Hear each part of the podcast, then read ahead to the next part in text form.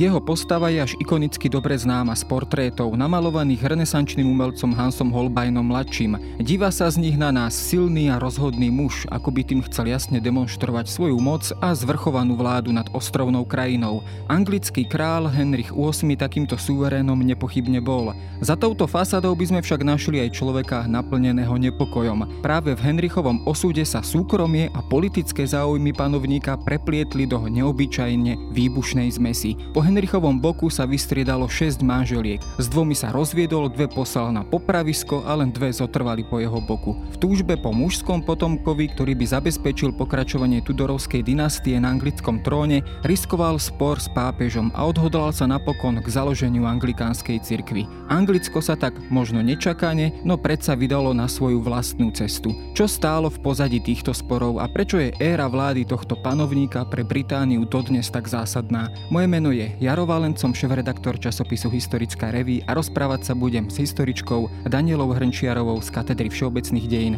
Filozofickej fakulty Univerzity Komenského. Teraz dobre počúvajte.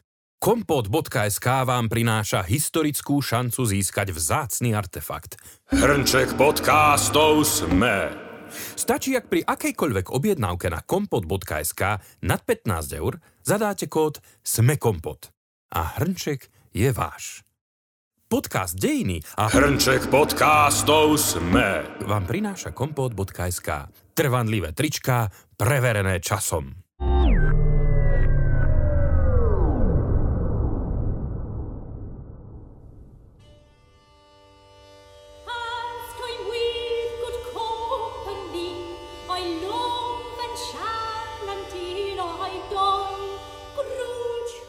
Henrich VIII samozrejme to je veľká až ikonická postava, veľmi populárna alebo v popularizačnej branži e, veľmi známa. Keď sa pozrieme ale do obdobia začiatku jeho vlády, len tak zbežne prvá informácia, ktorú človek asi uchopí je tá, že Tudorovská dynastia bola len krátko na anglickom tróne. V podstate túto epochu začal jeho otec Henrich VII. Dá sa povedať, že aj tá ďalšia politika je Henrichova politika bola ovplyvnená tým, že tie mocenské pozície Tudorovcov ešte stále neboli úplne zakotvené a stále isté v Anglicku. No, problém bol predovšetkým v tom, že Tudorovci nemali oficiálne nárok na anglický trón a Henrichov otec Henrich VII sa v roku 1485 na ten anglický trón dostal vďaka tomu, že zvíťazil v bitke pri Bosforte, v ktorej zahynul predchádzajúci a posledný plantaženetovský kráľ Richard III. Eh, keby tá bitka skončila inak, možno keby Richard prežil, tak by sme Henricha VIII ako anglického panovníka vôbec eh, nemali a nemuseli sme sa o Tudorovskej dynastii ako takej vôbec rozprávať. V čase nástupu Henricha VIII na trón v roku 1509 už dynastia nebola tak bezprostredne ohrozená ako v prípade jeho otca, pretože práve Henrich VII urobil všetko preto, aby potenciálnych uchádzačov o anglický trón zlikvidoval či už politicky, alebo fyzicky. Buď to bolo porážkou e, na vojenskom poli, keďže časť e, jorkistických prívržencov, ktorá nesúhlasila s tým, že sa ujal vlády a oženil sa s Alžbetou Jorkovou, e, sa snažila proti Henrichovi VII vzbúriť a tieto povstanie boli potlačené.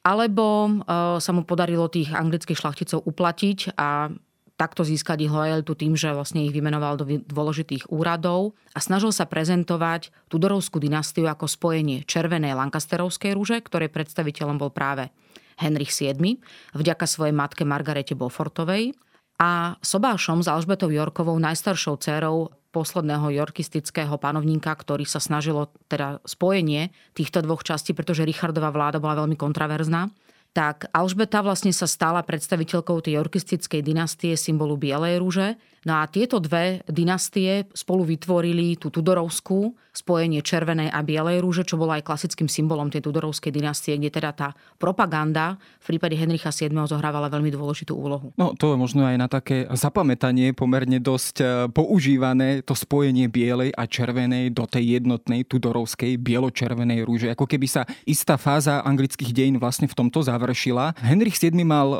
vlastne okrem Henricha VIII aj staršieho ešte syna Artúra, to mal byť vlastne následník trónu. To sa napokon ale nestalo, e, ale keď sa pozrieme ešte do obdobia, keď títo dvaja chlapci dospievali a pozrieme sa, zameriame sa na Henricha, neskôr Henricha VIII, akým spôsobom bol on vzdelávaný. Bol to ten klasický e, prístup, že teda ten mladší ide povedzme skôr tou kvázi cirkevnou dráhou, je pripravovaný povedzme na tie teologické štúdia, na povedzme nejakú teologickú alebo teda cirkevnú kariéru. Skrátka, e, nepočítalo sa s ním zrejme na anglickom tróne. No, tradícia v anglických rodinách je taká, že vždy ten druhorodený, aby nebol príliš veľkou konkurenciou pre dediča a následníka akéhokoľvek titulu alebo majetku, sa zvyčajne vydá na buď vojenskú alebo cirkevnú dráhu.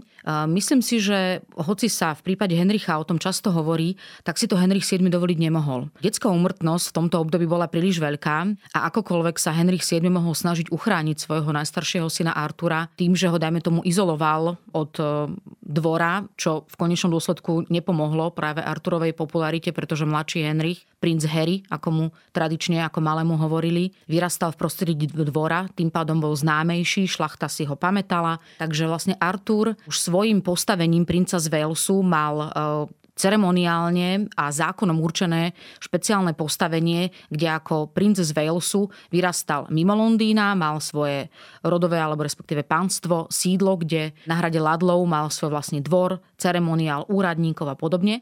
No a už samotné meno Artur dáva jasne najavo, aké očakávania sa spájali s jeho pozíciou, tým, že vlastne Henrik sa snažil vzkriesiť tú artušovskú legendu. Áno, že teda Anglicko bolo na tom veľmi zlé, tak sa zase vynorí Artuš, ktorý príde a v rozhodujúcej chvíli zachráni Anglicko evidentne na jazernú paniu s exkalibrom v ruke s mečom nečakali, ale teda sám Henrich veľmi priživoval túto legendu.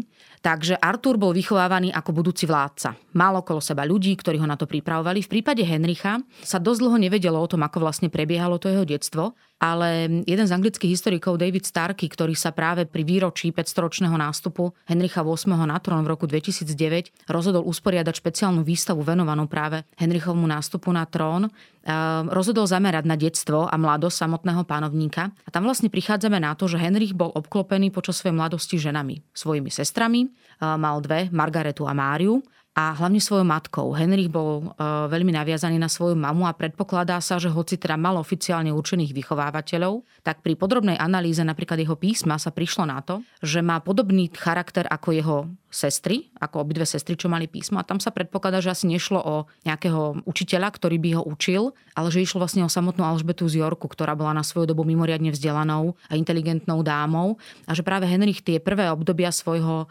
detstva strávil na obľúbenom sídle Alžbetinho otca Eduarda IV. Weltheme, kde sa teda nachádzal v prítomnosti matky a sestiera, že ona práve bola tá, ktorá začala vlastne s prvým čítaním a všetkým tým, čo vlastne Henrich ako následník trónu e, v zálohe by sa dalo povedať, musel získať. V jeho prípade sa hovorí naozaj ako o vzdelanom, rozhľadenom mladíkovi. Ovládal niekoľko jazykov, vyznal sa v teológii, umeniach, mal rád hudbu, e, dokonca myslím, že aj sám skladal. E, môžeme ho teda naozaj vidieť v tých počiatkoch ako takého veľmi nádejného, veselého, naozaj rozhľadeného, tak povediac, nádejného mladíka, ktorý, ktorý to niekedy môže niekam takto dotiahnuť. Bol to ten jeho profil v tých počiatkoch? Tradične sa o Henrichovi hovorí, že zdedil povahu svojho starého otca Eduarda, ktorý bol mimoriadne príťažlivý pre ženy, bol veľmi dobrý spoločník, vlastne tak rovnako ženy ako muži boli priťahovaní tou charizmou jeho osobnosti. V prípade Artura ten sa skôr podal na svojho otca Henricha VII, o ktorom sa hovorilo, že bol veľmi uzavretý, um, nedôveroval svojmu okoliu a podobne, takže ten Artur evidentne ako panovník, keby sa bol dožil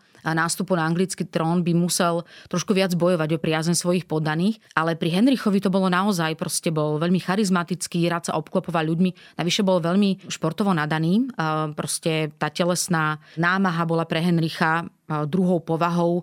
Rád proste jazdil na koni, zúčastňoval sa rytierských turnajov, nebal sa vlastne fyzického kontaktu so svojimi rovesníkmi, čo samozrejme bolo pre tú anglickú šlachtu, ktoré, pre ktorú bol panovník aj zosobnením tej fyzickej síly, nielen teda iba autority, veľmi vítaným, na rozdiel teda od Artura, ktorý sa veľmi tomu fyzickému športu alebo teda nejakým kontaktom vyhýbal. Ďalšia vec, ktorá bola dôležitá, je pri Henrichovi si uvedomiť, že bol mimoriadne inteligentný. Áno, veľmi rýchlo sa naučil čítať. Už v roku 1499 pri prvej návšteve Erasma Rotterdamského princa vlastne renesancie v tom zálobskom priestore očaril vlastne svojim vystupovaním Erasma a potom dlhé roky udržiavali veľmi čulú korešpondenciu, kde teda sa prejavil aj ten Henrichov intelekt. Zjavne bol nadaný aj na reči, pretože okrem latinčiny, ktorá je teda pomerne náročná a bol eh, Henrich nútený svojimi učiteľmi, aby zvládal latinské kompozície, bol Henrich schopný písať aj básne a veľmi rád sa obklopoval hudobnými nástrojmi, ktoré aj zbieral.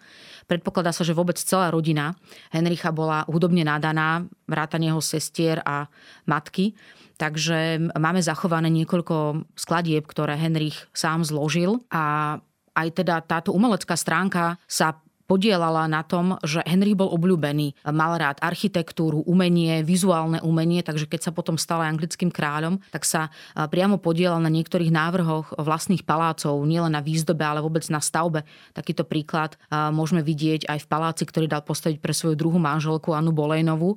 Je to tzv. non-such palace. Bohužiaľ sa nám dodnes deň už nezachoval, ale máme niekoľko dobových e, krezieb, na ktorých je možno vidieť, akým vlastne sofistikovaným spôsobom sa Henrich snažil snažil nielen vnútro pre svoju v tom čase milovanú, ale vlastne celá tá koncepcia toho paláca sa odrážala e, aj e, v tom poňatí renesančnej stavby toho splinutia vonkajška s, e, teda s interiérom, s exteriérom. Takže tam ten Henrik jednoznačne mal šancu uspieť a tie očakávania boli na ňo veľké ako na panovníka. Začiatok eh, Henrichovej vlády je samozrejme spojený s, jednak so smrťou jeho staršieho brata Artúra. Tam nastalo taká pozoruhodná záležitosť a síce, že, že tak povedec po bratovi zdedil nielen trón, ale aj nevestu eh, Katarínu Aragonskú. O aký zväzok vlastne v tom čase išlo a aké politické záujmy za tým stáli? Bolo to spojenie eh, anglickej, španielskej koruny v tomto zväzku, tak povediac. Katarína Aragonská bola vlastne dcerou toho známeho páru Izabely Kastilskej a Ferdinanda Aragonského. Boli za tým, tak povediať, záujmy spojiť e, španielské a anglické e, záujmy proti francúzským záujmom, ktoré možno v tom čase stále bolo vnímané ako nepriateľ? To je jedna rovina, na ktorú sa môžeme takto pozrieť, že hľadali Angličania spojenci, spojenca voči Francúzsku. Ale uh, myslím si, že ten dôvod, pre ktorý sa Henrich VII rozhodol najskôr spojiť Artura so Španielskom, bol aj hospodárske dôvody, teda viedli k tomu. Anglicko po vojne rúží bolo uh, veľmi zničené. Proste tam sa bojovalo uh, neustále, síce nie tak intenzívne, ale tá šlachta vlastne vyčerpala svoje sily, či už stará anglická šlachta vymrela, buď priamo na boisku, alebo teda proste ten genetický fond sa opotreboval. Takže to bola jedna vec. Ďalšia vec, tá šlachta sa snažila práve tú do istej miery anarchiu počas tej, te, počas tej vojny rúži využiť na to, aby sa na úkor koruny obohatila, takže Henrich bol nútený uh, nepriamo fyzicky zlikvidovať, ale proste do istej miery obmedziť aj tie právomoci šlachty a zasiahli na tom najcitlivejšom mieste práve v hospodárstve. No a koniec 15. storočia je pre Španielsko mimoriadne významný práve vďaka objavu objaveniu nového kontinentu Ameriky a ten potenciál, ktorý sebe tieto objavy prinášali, bol obrovský.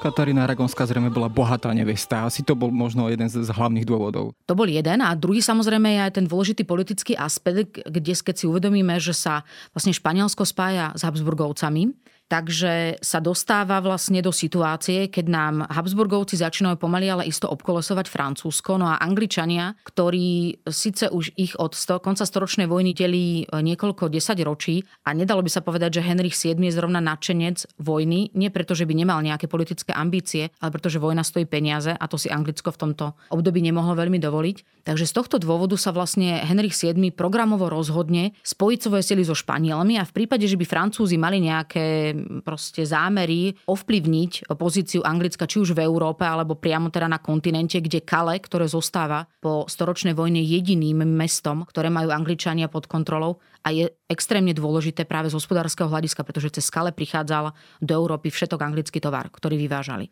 Takže z tohto dôvodu je to spojenie so Španielskom pre Anglicko mimoriadne dôležité. Okrem toho mali vybudovanú veľmi dobrú sieť prepojenia aj na tovary, ktoré Angličania vyvážali, napríklad vlna nielen z Flámska, na ktorom bolo postavené pre všetkým v 14. storočí to hospodárstvo Anglicka, ale takisto aj Španieli produkovali vlnu, takže nie nutne len teda tá koalícia proti Francúzsku, ale aj tie ďalšie hospodárske záujmy boli veľmi dôležité, prečo sa teda Henrich rozhodol spojiť Artura s Katarínou Aragonskou. No Henrich VIII krátko po nástupe na trón, ako keby sa chcel vrátiť k tým starým slávnym časom, keď Anglicko bolo na kontinente a malo teda pomerne veľké provincie v dnešnom Francúzsku alebo na francúzskej pevnine a teda vypravil sa v podstate na vojenskú výpravu do Francúzska, v ktorej síce teda neúspel, ale o čom to svedčí? Bol to jednoducho ambiciózny mladík, ktorý chcel obnoviť tú niekdajšiu veľkosť a moc e, Anglicka aj na kontinente? V prvom rade si musíme uvedomiť, že storočná vojna oficiálne neskončila.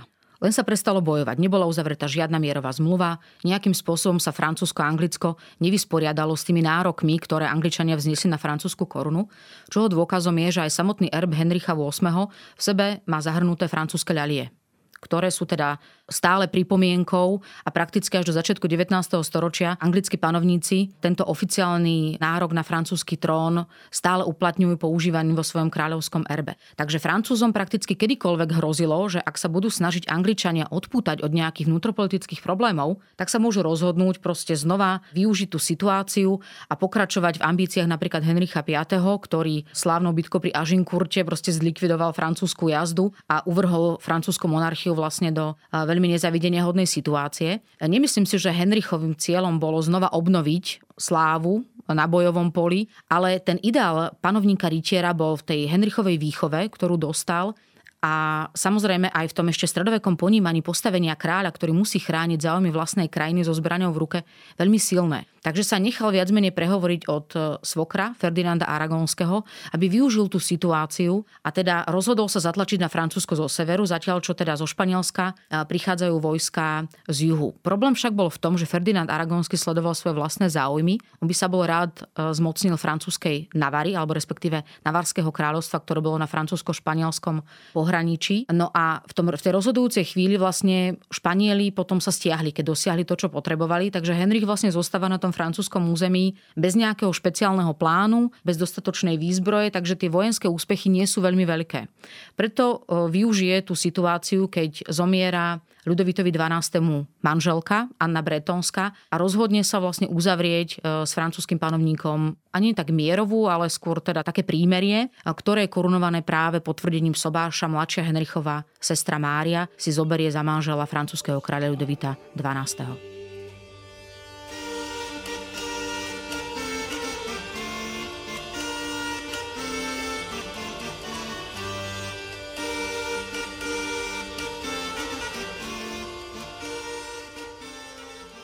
Keď sa dostaneme k samotnej manželke Henricha VIII. Kataríne Aragonskej, ona práve v tomto období, tak povediac, naozaj aj zapracovala na tej domácej pôde, pretože práve v tomto období tejto vojny vo Francúzsku ako keby vpadli do Anglicka vlastne škótske vojska, alebo teda aj škótske nároky. Naozaj bola ona panovničkou, ktorá tak povediac stála za Henrichom VIII aj v tých kritických situáciách. Dalo by sa povedať, že v tých prvých rokoch to bolo naozaj dobré manželstvo. V prvom rade si musíme uvedomiť, že Katarína bola od Henricha o 6 rokov staršia bola na španielskom dvore vychovávaná vyslovene pre post kráľovnej. Nebolo to nutne pre anglické kráľovstvo, ale pomerne rýchlo, vzhľadom k tomu, že tie rokovania pred Sobášom ešte Henrichovo staršieho brata s ňou boli pomerne zdlhavé, takže viac menej sa pripravovala na to, že sa stane anglickou kráľovnou. A to bolo práve to, čo Henricha na Kataríne priťahovalo. Že ona proste bola tá sofistikovaná, vzdelaná, hoci jej pozícia po smrti Artura nebola veľmi e, dobrá, Angličania odmietli vrátiť Veno späť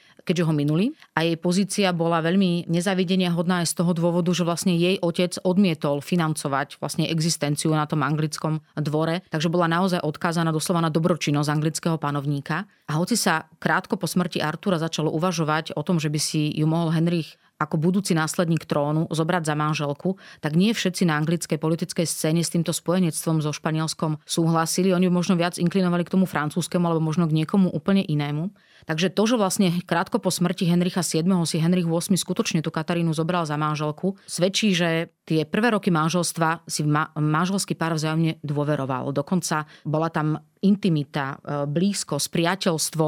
Ako hovoriť o láske je veľmi problematické, ale teda je veľmi predpok- teda dá sa predpokladať, že Henrich naozaj Katarínu považoval za svoju partnerku a tradične sa o Kataríne hovorí, že ona bola vlastne tá, ktorá Henricha doviedla do dospelosti, pretože si zobrala mladíka neskúseného, ktorý mal predstavu, ktorý dovtedy sa venoval proste tým príjemnejším častiam svojho života ako následníka na trón. No a um, niekto hovorí, že vlastne Henrich závidel Kataríne, že sa práve počas jej um, regentstva podarilo zažehnať nebezpečenstvo v podobe škótskeho panovníka Jakuba IV. Francúzov so Škótmi od konca 13. storočia spájala spojenecká zmluva, ktorá zabezpečovala v prípade, že budú Francúzi alebo Škóti Angličanmi ohrození, tak tá druhá strana vždy im príde na pomoc tým, že sa bude snažiť odlákať nepriateľa a zaujať ho nejakým iným spôsobom. A práve to sa stalo. Henrich bol na kontinente, viedol kráľovskú armádu a Škóti sa rozhodli napadnúť Anglicko. To, že sa Katarína priamo zúčastnila bojových operácií, nie je historicky pravdou. Ona bola síce tá, ktorá vládla a poverila anglických veliteľov, aby zvíťazili v tej bitke, ale teda to víťazstvo pod jej kuratelou je nemožno uprieť. Samozrejme, ten e, vzťah prechádzal určitým vývojom, ale zaujímavým rozmerom práve tohto vzťahu je ten pápežský dišpens, e, ktorý, ktorý vlastne umožnil to, teda, že nevesta alebo teda manželka jeho brata vlastne prešla k nemu. Tohto sa práve neskôr Henrich e, chytil, práve tohto, tohto rozmeru. V čom konkrétne bol ten problém podľa neho, alebo čoho konkrétne sa vlastne chytil a čo sa stalo vlastne predmetom celého toho právneho, priam európskeho právneho sporu? Manželstvo Kataríny a Artura trvalo necelého pol roka. Nevieme, čo presne sa udialo v tých intimných e, sférach tohoto manželského páru. E, niektorí prezentujú tú reakciu Artura po svadobnej noci, že teda som musím sa poriadne napiť piva, lebo som teda strávil noc e, uprostred horúceho Španielska. E, skôr prezentujú ako proste chvastanie sa mladíčka, ktorý možno neúspel skutočne tá pravda je medzi Henrichom, Katarínou a Arturom. Každopádne Katarína nikdy zo svojho tvrdenia, že manželstvo medzi ňou a Arturom nebolo naplnené, neustúpila. Tvrdila to počas celého procesu, ktorý, e, ktorom bola vystavená. Dalo by sa povedať, že išlo o poníženie anglickej kráľovnej, keď musela na verejnosti prezentovať skutočne intimné záležitosti svojho prvého manželstva. Ale e, keďže sa obávala anglická strana, že by sa to tvrdenie Kataríny, že manželstvo nebolo naplnené, nemuselo zakladať na pravde, tak sa poistili. Tie dišpenzy boli dva. Jeden dišpens bol v prípade, že manželstvo naplnené nebolo. V tom prípade bolo vlastne považované za e, neexistujúce zo strany katolíckej cirkvi. A druhý dišpens umožňoval vlastne zosobášiť Henricha s Katarínou aj v prípade, že to manželstvo naplnené bolo. Takže pápežská kúria, v podstate tá oficiálna časť tej anglickej strany, ktorá pripravovala spojenie medzi Henrichom a Katarínou, sa domnievala, že je správneho hľadiska všetko v poriadku. Prvých 15 rokov by sa dalo povedať, že Henrich bol relatívne spokojný a nespochybňoval platnosť svojho manželstva. Problém však bol v tom, že Katarína ako staršia partnerka okolo roku 1524-25 vlastne už prestala byť schopná porodiť svojmu kráľovskému manželovi potomka. A vzhľadom k tomu, že mali len jednu dceru, tak predsa len tie obavy Henricha, mužský dedič, proste tá tudorovská generácia bola len o jednu na tom anglickom tróne. To znamená, že aj keď tam nehrozilo bezprostredné nebezpečenstvo, že by sa niekto predsa len mohol ujať toho anglického trónu, o to sa tak Henrich VII, ako aj sam Henrich VIII postaral ešte v prvých rokoch svojej vlády, kde doslova fyzicky zlikvidoval tých zvyšných vlastne možných uchádzačov o anglický trón, kde ich dal popraviť. Takže hrozba, že by sa niekto proste našiel ako ten vhodný kandidát na trón, tam nebola. Ale Angličania, hoci to je niekoľko storočí, ale predsa len si ešte Angličania vlastne pamätali, že vláda ženy prináša so sebou chaos, nepokoje, anarchiu. Spomenieme si na kráľovnú Matildu ako dedičku anglického panovníka Henricha I. A práve tá anarchia spojená s jej vládou vlastne vyvolávala v Angličanoch nevôľu a obavy nástup ženy na tróne neprináša nič dobré. Ďalšia vec, ktoré sa Angličania obávali, bola skutočnosť, že keby sa panovníčka ujala vlády, automaticky bude k sebe potrebovať nejakého vhodného partnera. Nemôže to byť šlachtic z vlastnej domácnosti, alebo teda z Anglicka.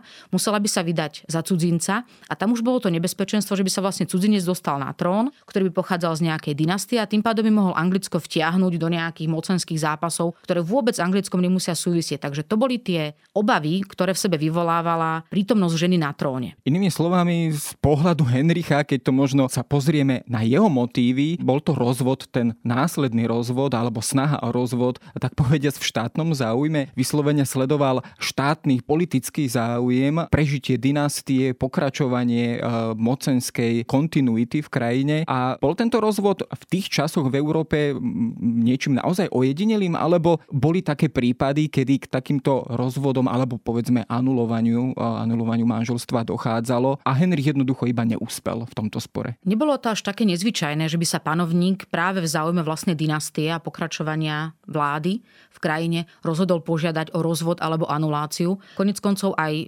švagor Henricha VIII, francúzsky kráľ Ludovít XII, ktorého jeho svokor, predchodca na francúzskom tróne, donútil, aby sa oženil s jeho dcérou. To donútil e, som použila špeciálne preto, že e, Jana, dcéra Ľudovita XI. mala deformáciu na chrbtici a akákoľvek deformácia, ktorá bola viditeľná, tak v tom čase predstavovala handicap, že na nemôže porodiť žiadne deti.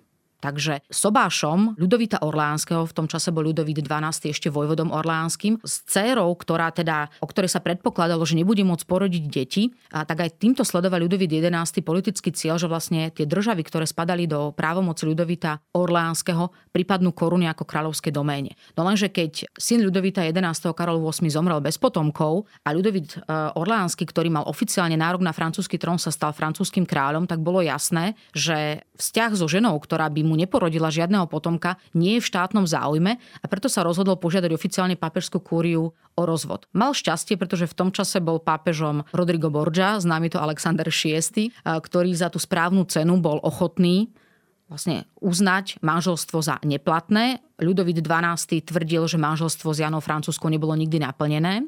A z tohto dôvodu vlastne pomaly, pomerne potichu, bez nejakých väčších problémov, bolo to manželstvo oficiálne vyhlásené za neplatné a Ľudovít XII sa mohol oženiť bývalou francúzskou kráľovnou z okolností manželkou e, zosnulého e, Karola VIII Annou Bretonskou.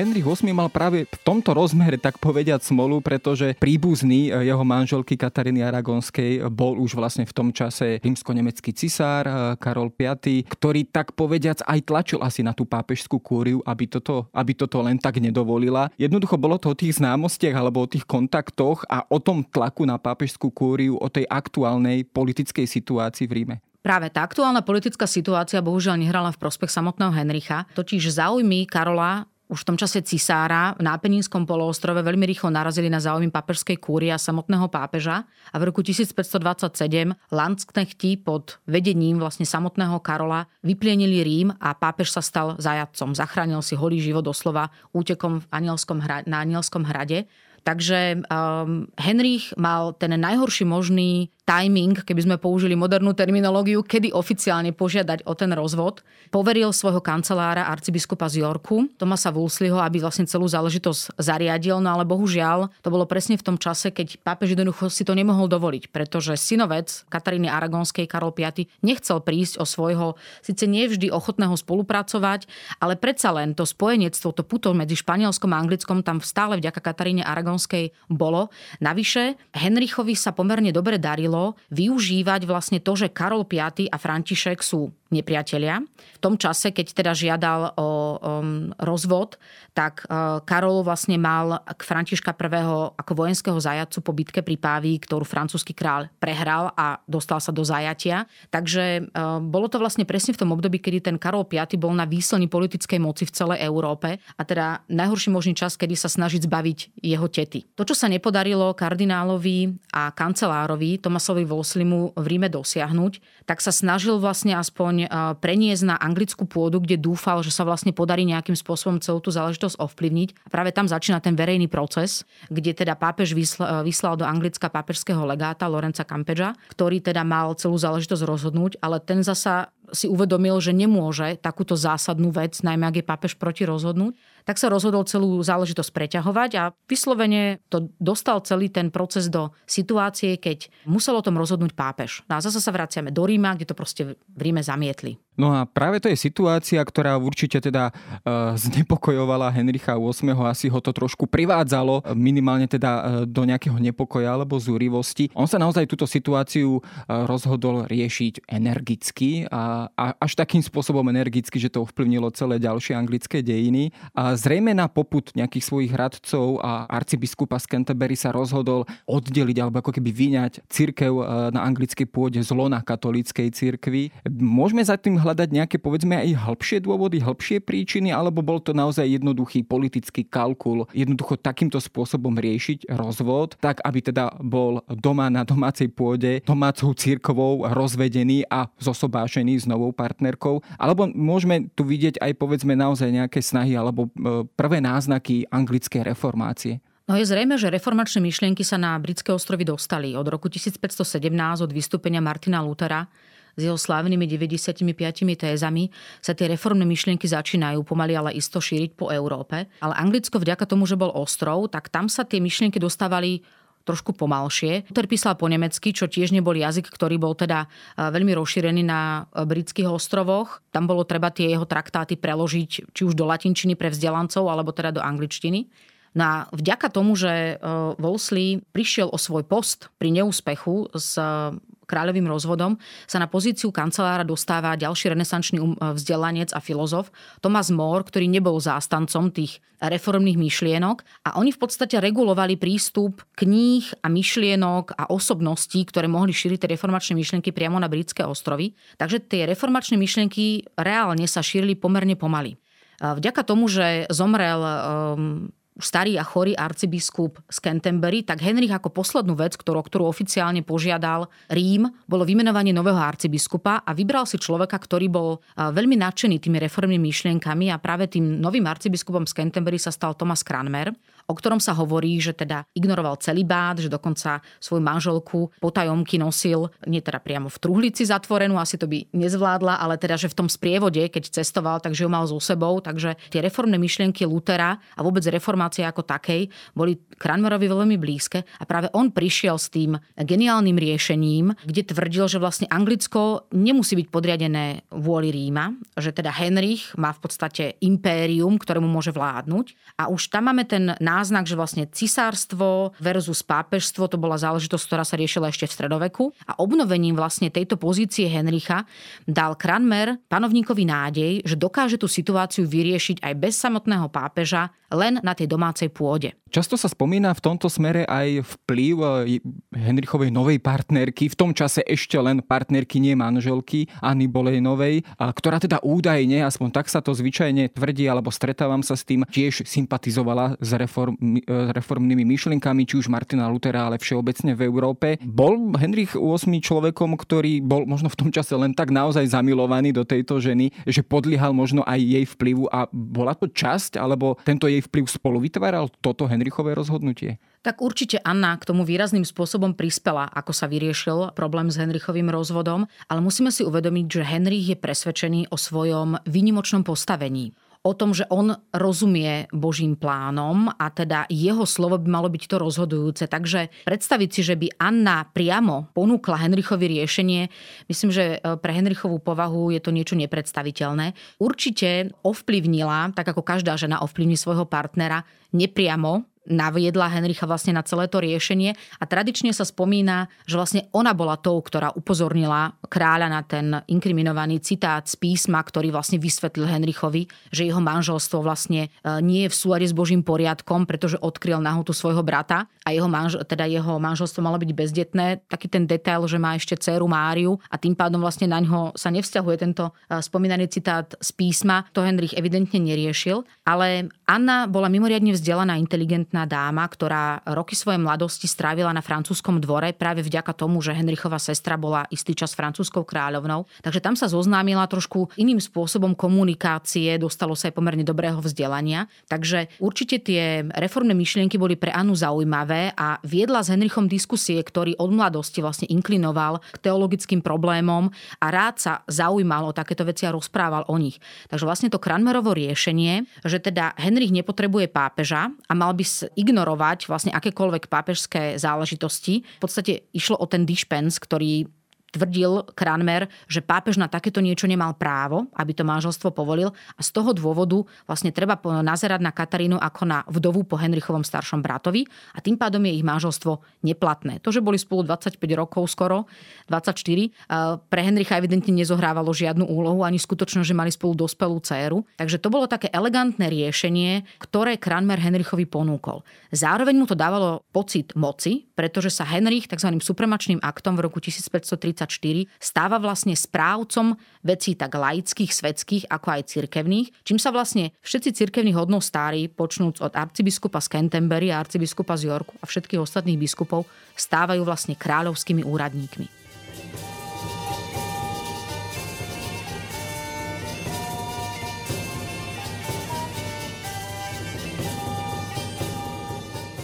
Tam je práve pozoruhodný aj ten rozmer, ktorý alebo to dianie, ktoré nasledovalo. Neskôr dos- došlo dokonca k rozpusteniu kláštorov, ku konfiškácii majetku kláštorov po celom Anglicku. Samozrejme ten motív je tam zre- zrejmý, keďže tie kláštory mali značné majetky a asi aj takýmto spôsobom sa riešila sekera v štátnej pokladnici. Každopádne bol Henrich VIII naozaj presvedčený reformne uvažujúci človek alebo teda stúpenec reformácie. Konec koncov on dokonca aj e, mal titul od samotného pápa pápeža ešte pred týmto rozvodom a celou touto, celým týmto sporom ako obranca viery, keďže obhajoval uh, sedem sviatostí, ale respektíve polemizoval so samotným Martinom Lutherom, ktorý ich spochybňoval. Teraz takýto náhly obrad. Bola to tak povediac premena iba na oko a vnútorne bol uh, Henrich VIII naďalej katolík, alebo naozaj za touto zmenou bola aj zmena v jeho vnútornom presvedčení? Musíme si uvedomiť jednu vec. Tým, že sa Henrich stáva hlavou cirkvy, nič sa na vieroučných záležitostiach nemení. Henrich stále zostáva katolíkom a vlastne Anglicko zostáva ešte katolícke. Ako jediné, čo sa zmenilo, bola tá skutočnosť, že vlastne pápež prestal byť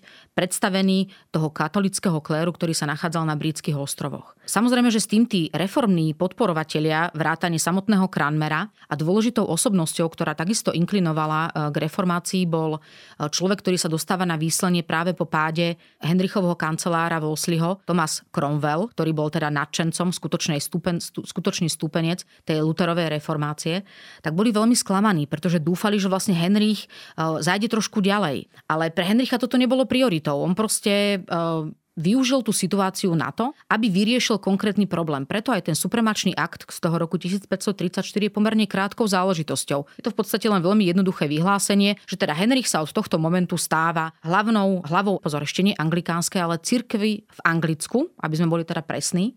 A to je všetko. Nič viac v tom, v tom parlamentnom zákone vlastne nariadené nebolo. Tie tlaky na Henricha zmeniť tie záležitosti aj z hľadiska vieroučného začínajú prichádzať až e, o niečo neskôr. Prvým takým pokusom je v roku 1536 vydanie tzv. desiatich článkov, kde sa práve Cranmer s Cromwellom domnievajú, že teraz konečne nastal ten čas, že začneme meniť aj z vieroučného hľadiska proste nejaké záležitosti a za vzor bolo zobrané práve konfesiou Augustána alebo Augsburské vyznanie viery, ktoré v roku 1530 predkladajú cisárovi a autorom je Filip Melanchthon, lenže Henrich toto odmieta.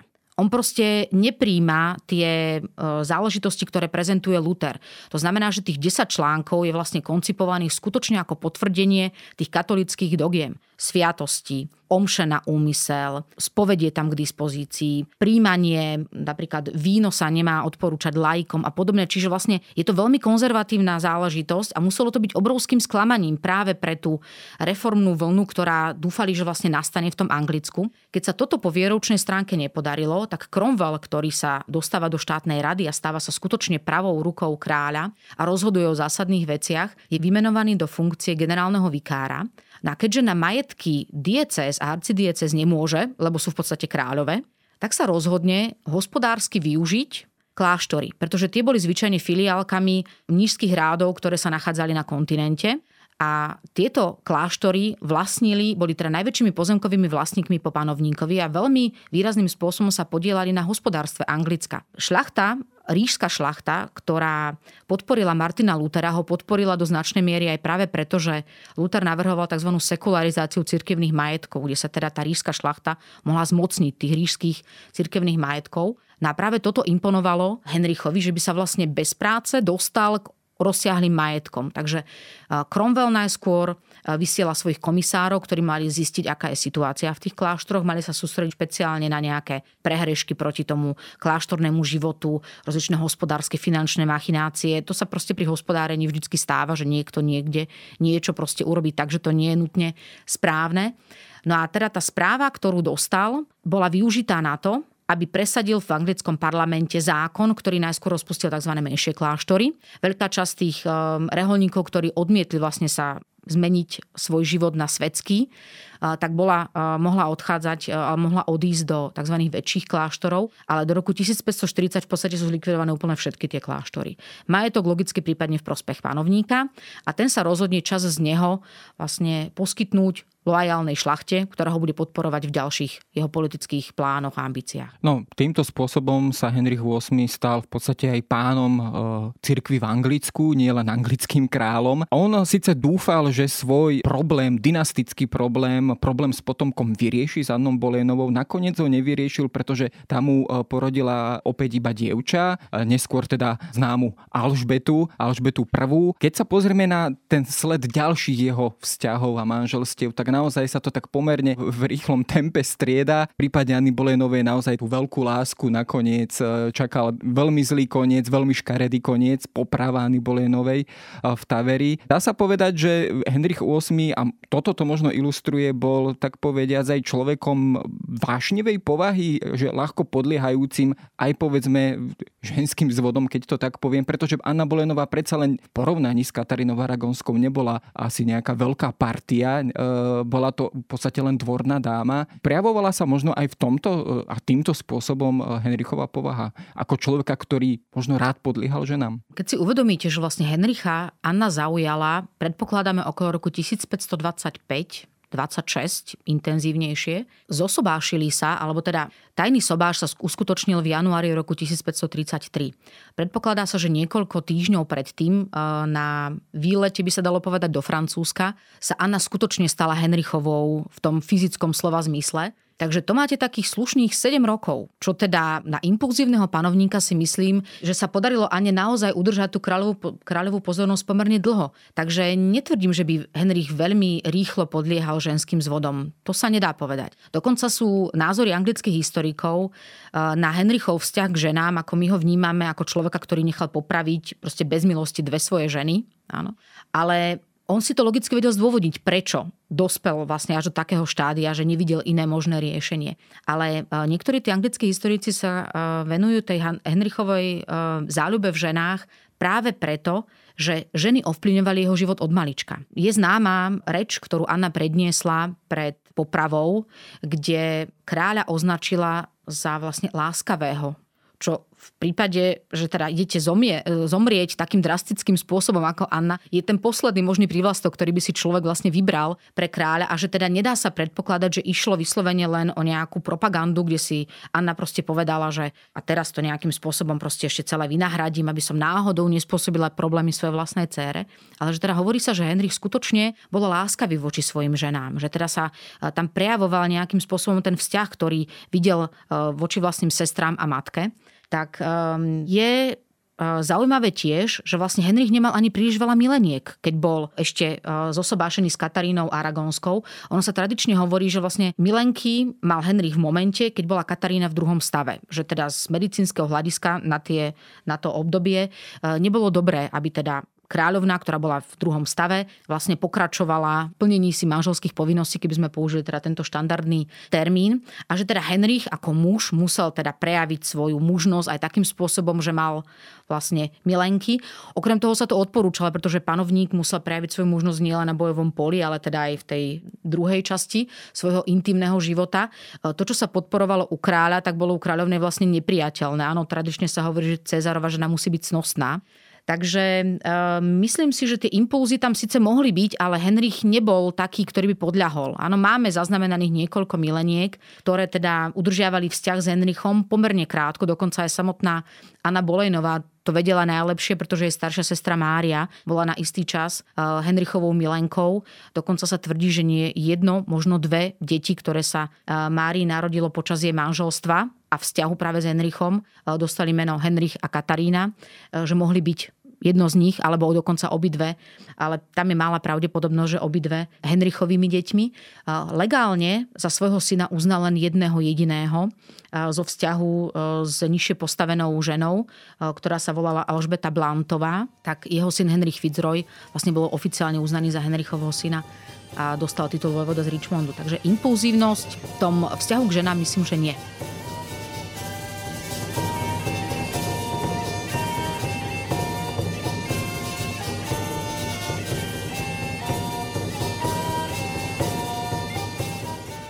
Samozrejme, on nakoniec sa mu podarilo vyriešiť tú, tú svoju základnú úlohu, keď to povieme takto, tej jeho súkromnej, ale aj politickej sfére a teda dočkal sa potomka od ďalšej kráľovno, ďalšej manželky Jany Seymurovej. Tak krátko zomrela po pôrode, on myslím aj konec koncov na ňu rád spomínal, nechal sa vedľa nej aj pochovať. Ale naozaj, keď sa pozrieme aj na tie ďalšie vzťahy Anna Klevská, potom taký opakujúci sa scenár Anny Bolenovej pri Kataríne Hovardovej, opäť najprv povedzme veľká fascinácia a nakoniec nakoniec, nakoniec obvinenia z, e, z neverí a poprava a tak ďalej. To opäť to tak, tak povediať ako keby škandalizuje v tom dnešnom ponímaní mediálnom to jeho panovanie. Je to možno, alebo vyniká to práve z toho, že práve pri tejto dynastickej politike ten súkromný život a politický život sú jednoducho neoddeliteľné a sú jednoducho späté, čo dnes možno v dnešnej dobe takto nevnímame, pretože jednoducho aj ten politik síce má súkromný život, ale je predovšetkým verejne činnou osobou a súkromný život by sa aspoň on teda nemal až tak možno prepierať, aj keď sa to občas robí. Predsa len v tej dynastickej politike toto bolo neodvratne spojené práve cez potomka a následníctvo. Je to možno dôvod, prečo sa na Henricha dnes takto pozeráme? Možno takýmto škandalizujúcim spôsobom? Viete, keď si zoberieme, že vlastne po uh, Anne Bolejnovej každá ďalšia žena v Henrichovom živote sa stala jeho manželkou,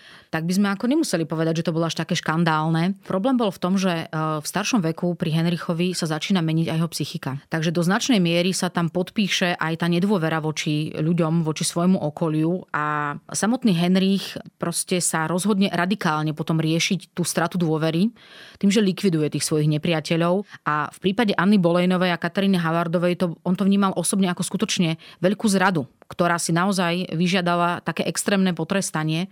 No a pri panovníkovi je jediný možný spôsob, ako sa na jeho život pozerať, len cez tú dynastickú a teda tú oficiálnu štátnu politiku. V podstate nepoznáme tie ich in, skutočne intimné názory, ako to fungovalo v tej rodine a podobne, lebo o tom neexistujú záznamy. To bolo naozaj súkromie toho panovníka.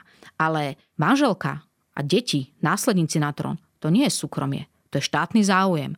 Takže je, preto je absolútne prirodzené pre vtedajších ľudí, že sa zaujímali o to byť pri pôrode následníka na trón, aby mohli dosvedčiť, že skutočne to dieťa, ktoré vyšlo z lona matky, je naozaj to, ktoré nám budú potom prezentovať.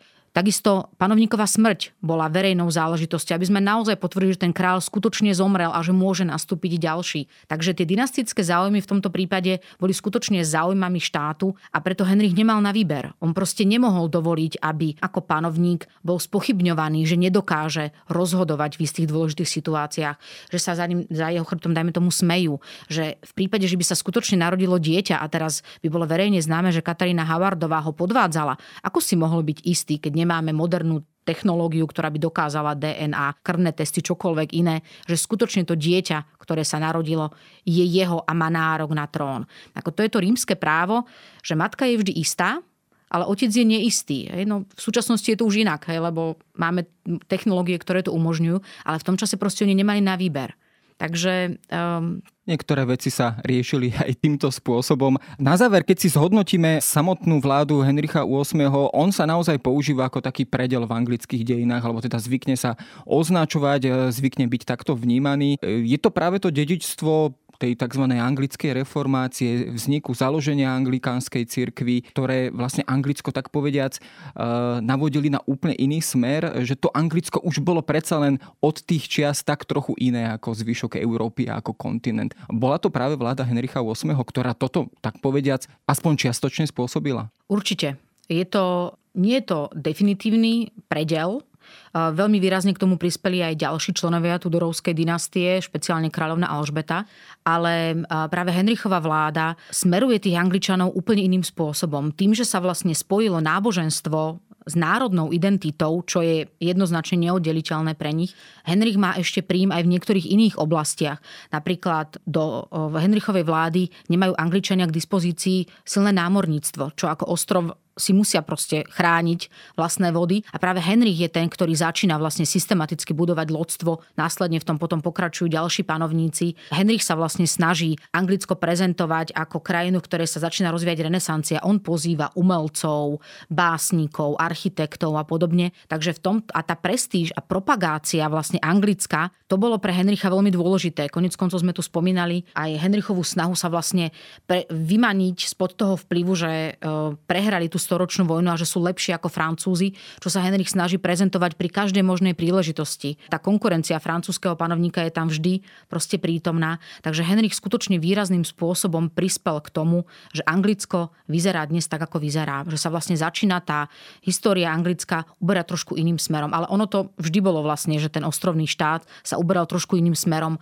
ako samotná Európa a práve vďaka tej svojej pozícii na tých britských ostrovoch mali vždy Angličania tak trošičku odstup od tej Európy a bolo vlastne ich rozhodnutím, či sa do záležitosti na kontinente zamiešajú, či je to pre nich výhodné a za akých podmienok. No a samozrejme pozícia anglická a neskôr Veľkej Británie v Európe a v európskych vzťahoch je samozrejme námed na samostatnú debatu niekedy inokedy. O živote Henricha VIII. zásadnom, mimoriadne zaujímavom anglickom panovníkovi som sa rozprával s historičkou Danielou Hrnčiarovou.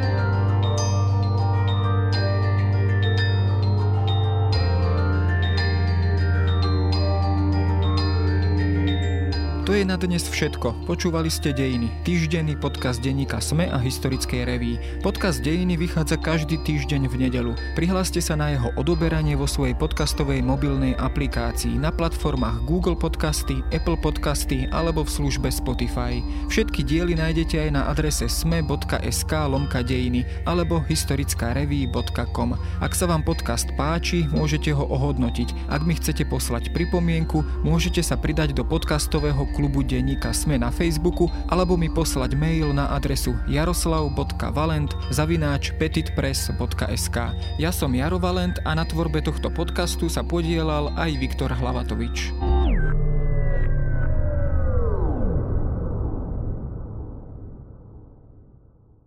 Teraz dobre počúvajte. Kompot.sk vám prináša historickú šancu získať vzácny artefakt. Hrnček podcastov Sme. Stačí, ak pri akejkoľvek objednávke na kompot.sk nad 15 eur zadáte kód SMEKOMPOT a hrnček je váš. Podcast Dejiny a hrnček podcastov SME vám prináša kompot.sk trvanlivé trička preverené časom.